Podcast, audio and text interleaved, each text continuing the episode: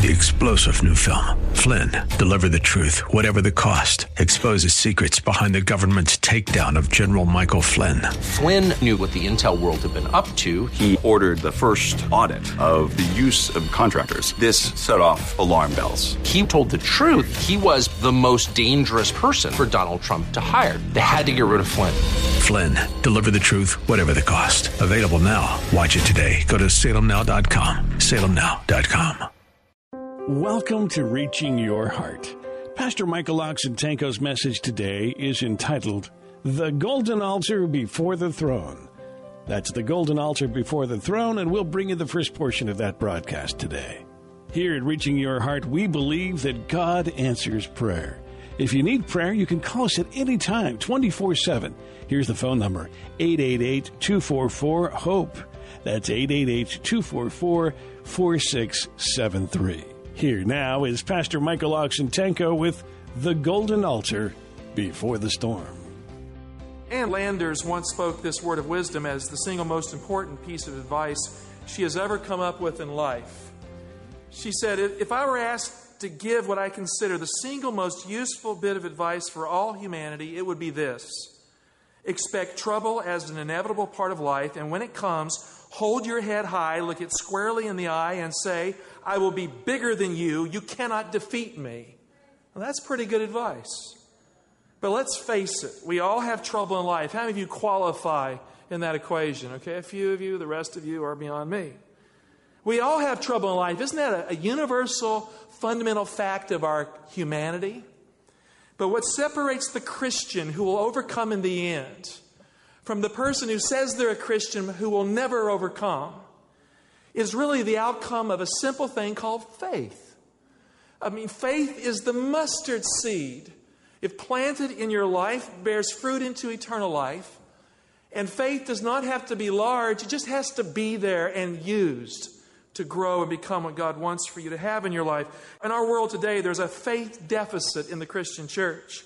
You know, people want all the benefits of religion without the deep commitment that comes when you fall on your knees, you give yourself to God, and you say, Lord, take the little faith I have, the little faith I have, and make my life matter as a living sacrifice for you. I mean, people don't think that way in the Christian church today. People attend church today because they're enamored with the promise of what the church can do for them rather than what they can do for Jesus Christ who died for them. You know, they fail the test of faith by refusing to have a commitment and a surrender that really overcomes sin. They want religion on their terms, not God's terms. You know, people choose religion very often because of what they can simply get out of the church and then move on, instead of giving until there is nothing left, until they have the life that is poured out as the sweet aroma of grace sown in the ground into eternal life. You know, there are people today who simply want to be in the church for their own ends. But it is but let me ask this question, isn't it more important in the final judgment day to be chosen by God rather than to determine what you want out of religion? Isn't it more important to have him turn to you and say, "Well done, good and faithful servant. I recognize the selfless life in the life that was poured out for me." Ann Landers is right. Trouble comes as an inevitable part of life and you will either defeat the troubles of your life or they will defeat you. In the Old Testament, there's an amazing verse that deserves our notice this morning. It tells of a hero. It tells of an ancient hero, an extraterrestrial hero who was the guide and guardian of God's ancient people. It's found in Isaiah 63 9. To overcome trouble, we must interface with this ancient hero. Isaiah 63 9. In all of their affliction, he was afflicted, and the angel of his presence saved them. In his love and his pity, he redeemed them. He lifted them up and carried them all the days of old. When they suffered, he suffered too. When they needed a Savior, he saved them. When the scowls of their enemies weighed heavy on their hearts and other nations said they were too little to be important, he had love and pity for them. When they were lost like sheep that go astray, he redeemed them, seeking that one lost sheep of infinite importance to him. When they fell into sin, little sin or big sin, when they fell because of weakness or rebellion, he lifted them up as only a shepherd lifts a little lamb. And when they were too tired to walk, and when they were lame, and when they had no energy to pick themselves up, he, this ancient hero, the angel of God's presence, he carried them all the days of old. So I ask the question who is this angel that redeemed Israel from all its troubles in ancient times? Isaiah says he is the Redeemer. In Isaiah 44 6, he identifies this Redeemer a little more clearly. Turn with me to Isaiah 44, verse 6. The Bible says, Thus says the Lord, the King of Israel. Now it's talking about God the Father there, and his Redeemer. Now we know who he is, don't we? And his Redeemer. But look what he calls him, the Lord of hosts. You see, not only is the King of Israel the Lord, and that word is Jehovah or Yahweh, depending on how you read the ancient text. It's the divine name for the God of Mount Sinai. The Lord, Yahweh, Jehovah, who is the King of Israel. He has a Redeemer, and He has the same name. He is the Lord, Yahweh, Jehovah of hosts. And then instead of saying we, it says I am the first and I am the last. Besides me, there is no God. They speak as one because they are one. The Lord, who is the King of Israel, is God the Father, and his Redeemer in the context is the Lord of hosts. Together they say as one, I am the first and the last, and there is no God besides me. The angel of God's presence in Isaiah 63 9, who redeems them all the days of old, is the Redeemer who is himself God. You know, there's a church out there, well meaning, I'm not here to criticize it, well meaning church that believes that Jesus is the angel of the Lord, but denies that he is the Lord denies that he is the second person, the triune Godhead. Isaiah 44 6 will not allow that conclusion. The Redeemer bears the same divine name as the King of Israel. He too is the Lord, He is the first and the last. So in the book of Revelation, Jesus is the first and the last, and His Father is the first and the last too. They are both the Alpha and the Omega, the one who was, the one who is, and the one who is to come. You know, there are times in the book of Revelation when Jesus is clearly perceived as a human being. He has eyes of fire, hair that is white, feet that look like bronze, and he even rides a horse. He's an equestrian, two places in Revelation 6 and Revelation 19. Christ is fully human in the book of Revelation. But there are times in the book of Revelation when he is clearly God too. He is the Word of God in Revelation 19 13. He holds the keys of death and the grave in Revelation 1 18. He has a right to the throne of God in Revelation 3:21 and Revelation 22 verse 1. And even though he is fully human and fully God, let's move on. There is another piece of his identity we see in the book of Revelation. He, even though he is the second person of the holy triune God, he is the second person of the Trinity. He is also something else that many Bible students miss. He is that ancient being, that extraterrestrial force that guided Israel in its past. He is the angel of the Lord. In Isaiah 63 9, the angel of God's presence is the one who carried them all the days of old. In John 1:10, it says he was in the world. The world was made through him, and the world didn't know him. He came to his own people. In other words, at some point in the past, he was assigned to the nation of Israel. And then in John 1:11, his own people received him not. That ancient being who was afflicted in all of their afflictions is Jesus. That means the angel of the Lord is the good shepherd. And he doesn't stop doing the same thing in the book of Revelation in the New Testament era just because he became a human being. Christ is still the guardian protector of God's people. He is that part of the eternal triune God that is the messenger that comes from God, that is God. He is the angel of the Lord. Psalms 34, verse 7 describes Jesus in this way. How many times have we read this verse? We think he's talking about an angel. No, he's talking about the angel of the Lord, who is the Lord. The angel of the Lord encamps around those who fear him and delivers them. I mean, if you fear the angel of the Lord, he's going to encamp around you. Now, who is that? That's Jesus Christ who made his encampment in the human race. John says he tabernacled among us and became flesh. The angel of the Lord. Friend, Jesus is not any less a person of power today than what he was in the Old Testament times. Christ is the mighty angel of God's presence that destroyed the mighty Assyrian army as it threatened to destroy his people. He is the mighty presence of the Lord that pushed back the forces of evil and kept the nations of the world from wiping out a people that would bring us the Savior in human form. He carried God's people all the days of old. He redeemed them. And you know what? He does the same thing today. The one who worked then works today. He redeems you today. He saves you today. He is the way, the truth, and the life for you today. You know, the seven trumpets in the book of Revelation begin with Jesus as a structural necessity. Now, what do I mean by that? In fact, all the major sections of the book of Revelation begin with seven, and they have Jesus at the very beginning of them. Christ introduces the seven. Let me illustrate. Jesus' vision of Revelation 1, the, the focus of it that introduces what we call the seven churches. We find Jesus as the Lamb in Revelation 5, and the glorious rider in white in Revelation 6 2 that introduces the seven seals. Just before the seven plagues, Jesus is sitting on a cloud in Revelation 14 14, and a group appear in Revelation 15 2 and 3 who sing the song of Moses and the Lamb. So the seven trumpets are no exception to this fact that Christ appears at the beginning of all the sevens in the book of Revelation. So, what do we have here? In the context, Jesus is the angel in the seven trumpets who stands at the golden altar before God because God does not break the symmetry of putting Jesus at the beginning of everything that begins with a seven. Christ is the golden truth that stands at the golden altar, that moves from the altar in the outer court to the golden altar before God. He transitions from the earth to heaven. He moves from the cross to the presence of God.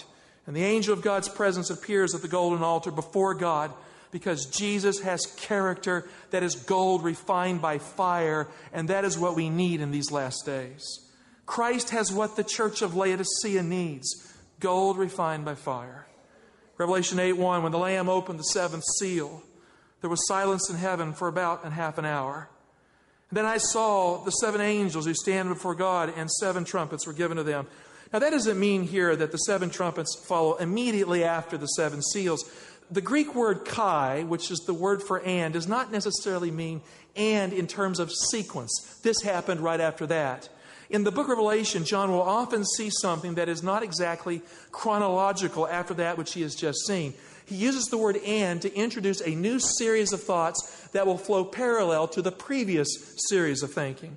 So the seven trumpets are really a repetition of the history of the seven seals, a repetition of the history of the seven churches expressed in a new way.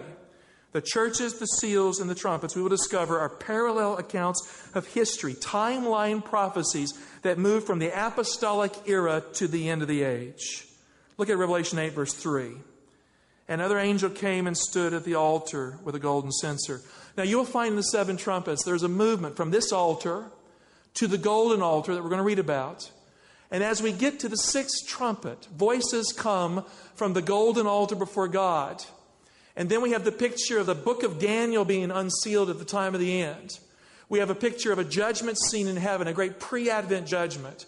And the very transition that occurs next is it moves to the most holy place in Revelation 11 19, where it says, Then God's temple in heaven was open. So there's a movement from the outer court, the altar in the outer court, into the holy place at the very beginning of the trumpets. And then from the sixth to seventh trumpet, there's a transition from the holy place to the most holy place in the judgment hour of human history. That's essentially what's happening here. Now, some people might ask the question why do we have seven trumpets in the context? It just so happens in Numbers 10, 9, and 10 that trumpets were used for very important reasons. At the first of the new moons, at the festivals of Israel, and other occasions, a trumpet was blown to alert God's people to gather in holy convocation. And so every new moon, there was a trumpet blast. In the ancient festival calendar of Israel, there were seven months from Passover to the final feast of the year, which is the Feast of Tabernacles. Now, five days before the Feast of Tabernacles was the great judgment fast called the Day of Atonement, Yom Kippur. It represents the pre Advent judgment just before Jesus returns.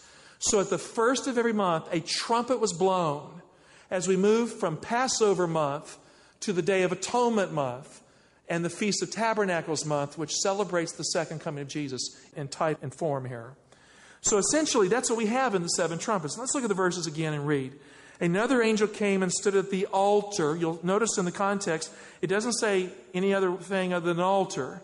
And when it says that, it means the bronze altar in the outer court, just before you enter the sanctuary where you have the golden altar of incense. So another angel came and stood at the altar, meaning the bronze altar, with a golden censer, and he was given much incense to mingle with the prayers of all the saints upon the golden altar before the throne. In other words, he is finding his place in the outer court of the sanctuary to transition into the inner sanctuary to pray for God's people. And look at verse 4. And the smoke of the incense rose with the prayers of the saints from the hand of the angel before God. Now, this angel is Jesus Christ, who is the mighty angel the Lord, who is the Lord, the Redeemer of Israel, the second person of the triune Godhead, verily part of the Trinity. He is the ancient hero that carried Israel and saved them. And here we see him again, Jesus, in this form in the book of Revelation. In the seven trumpets, he takes his place with a prayer censer at the altar that is for the golden altar before God. The first altar here stands as the bronze altar in the outer court. The altar is the place where Jesus prayed for you, where he took much incense. He mixed his prayers with your need on his knees in the Garden of Gethsemane, which means the oil press, where the Holy Spirit oil was pressed out of him, and on the cross where the blood flowed and he died for us. The altar is the place where he laid his life down freely. And in just a few hours of infinite agony, no one can measure it, infinite agony because God, angel, and man were interfacing with an infinite agony for the human race. He died. The altar represents the Garden of Gethsemane and the cross of Calvary, where Jesus prayed for you with blood and tears, and he died for you with a broken heart too heavy to measure. The Bible says Jesus was given much incense at the altar. And you may not know it in life, friend, but Jesus relived your life. You may not realize it, but He relived your life in His head.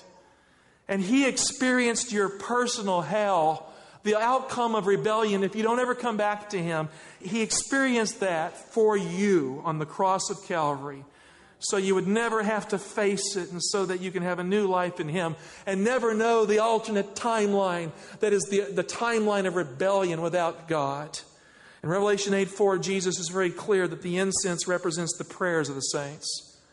At the bronze altar of sacrifice, Jesus said, If it be possible, let this cup pass from me, but not my will, but thy will be done. He prayed that prayer. I don't want to do what Adam did. I don't want my way, I want your way, God. And your way means my end. It means I have no future. Father, I'm struggling with that. I surrender to you. He prayed for us and he gave his will to God. The bronze altar, Jesus said, Father, forgive them. They know not what they do. And what did God do? Did he say no to that question? As Christ was hanging on the cross of Calvary, he said, Father, forgive them.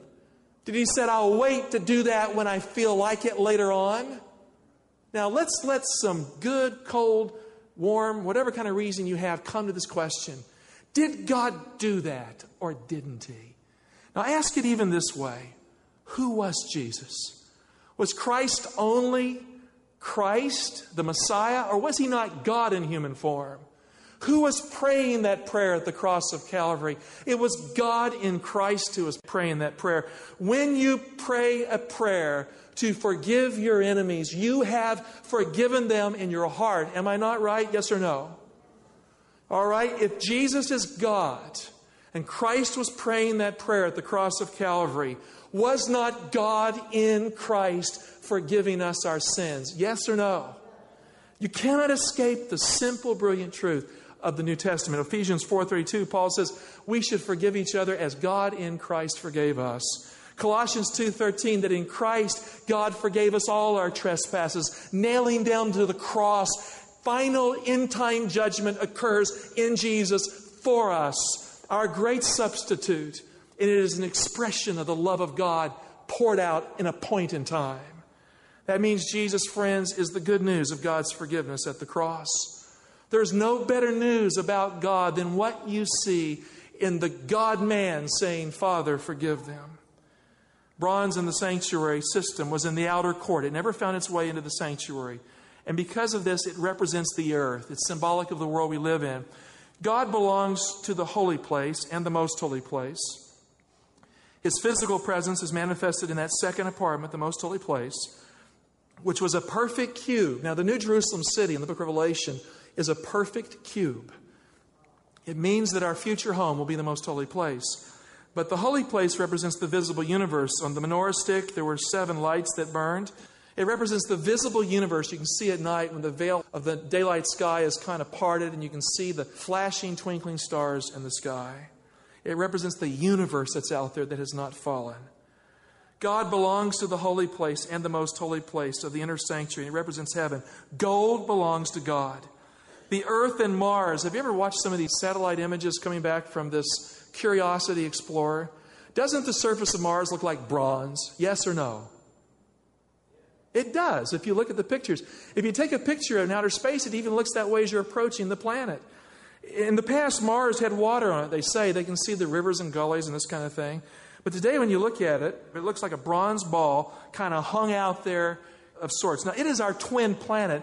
Earth and Mars are very similar. In fact, they found meteorites in Antarctica that have come from recently from the asteroid belt that have come from Mars. They can tell by looking at those deposits and comparing their chemistry, and they're Mars based. It's iron in the ground that makes it look like bronze, the red planet. Our world has iron too. If you ever go to some places, some desert places, you'll, you'll see that they're really brilliant red and it would match the, the look of Mars. The fact is, our world is just covered with trees and grass and kind of obscures the fact.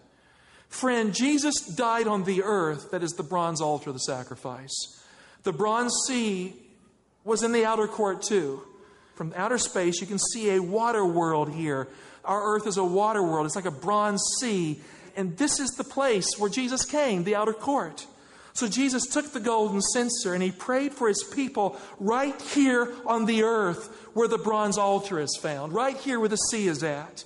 In Exodus 20, 24, it says, An altar of earth you shall make for me. You shall never make for me in any other kind of altar. It is to be something that shows that I come down to where you're at. No altar with steps on it. No, an altar of earth.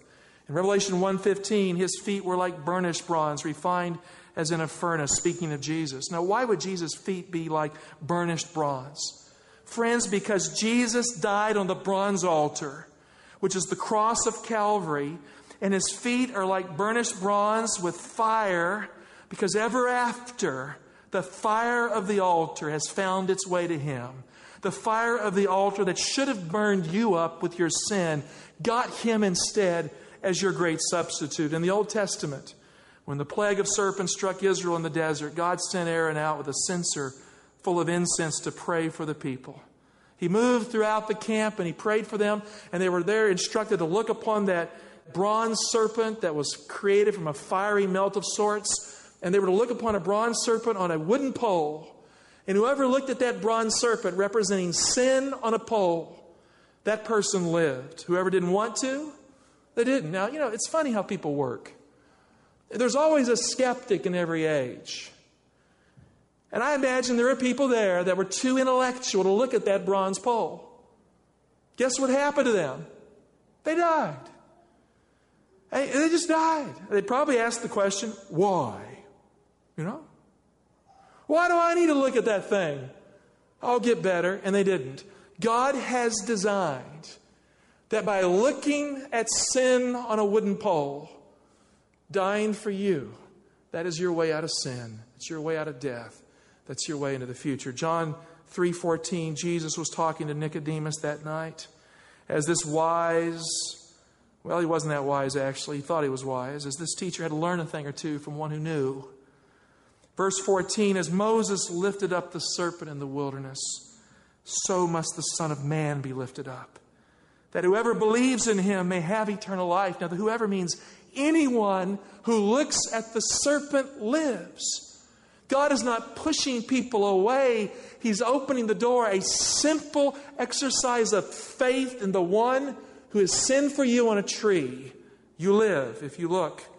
And then this famous verse we know so well For God so loved the world that He gave His only Son, that whoever the King James says that whosoever believes in him should not perish, but have eternal life. Friend, God is not trying to just save the elect.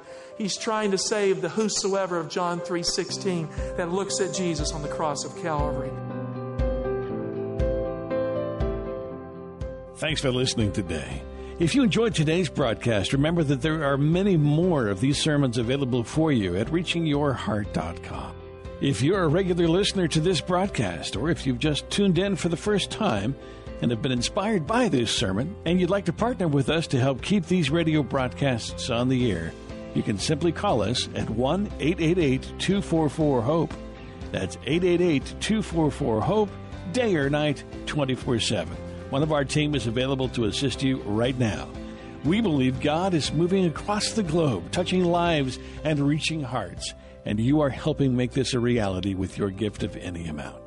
Spiritualism, in a variety of forms, is making its way through the Western world. The afterlife, the spirit world, and spirit mediums can be found in movies, best selling books, and popular TV programs. These themes are making their way into our children's entertainment, even. And we have this free book to help you understand things a little bit better entitled Dark Tunnels or Bright Lights. This book candidly reveals biblical truth about this subject and pulls the curtain aside to reveal why there is so much interest in this topic. The book reveals the deceptions of spiritualism based on biblical teachings so that you can confidently discern truth from error as the topic continues to gain momentum across all levels of society. Now, this book is absolutely free you can simply call us at 1 888 244 HOPE. That's 888 244 HOPE, day or night, 24 7. Thanks for tuning in, and we pray that God is reaching your heart and growing you up in Christ through these messages. Three star general Michael J. Flynn, head of the Pentagon Intelligence Agency, knew all the government's dirty secrets. He was one of the most respected generals in the military. Flynn knew what the intel world had been up to, he understood its funding. He ordered the first audit of the use of contractors. This set off alarm bells. The explosive new documentary, Flynn, Deliver the Truth, Whatever the Cost, uncovers the facts behind this scandal. Flynn told the truth. He was the most dangerous person for Donald Trump to hire. I find out the worst enemy that I'm going to face in my life is right here in America. They took my assessment and they wanted me to change it. And I was like, I'm not changing it. They had to get rid of Flynn with in depth interviews, archival footage, and never before seen personal records of the man behind the headlines. I just felt like I was drowning. Flynn, deliver the truth, whatever the cost. Available now. Watch it today. Go to salemnow.com. Salemnow.com.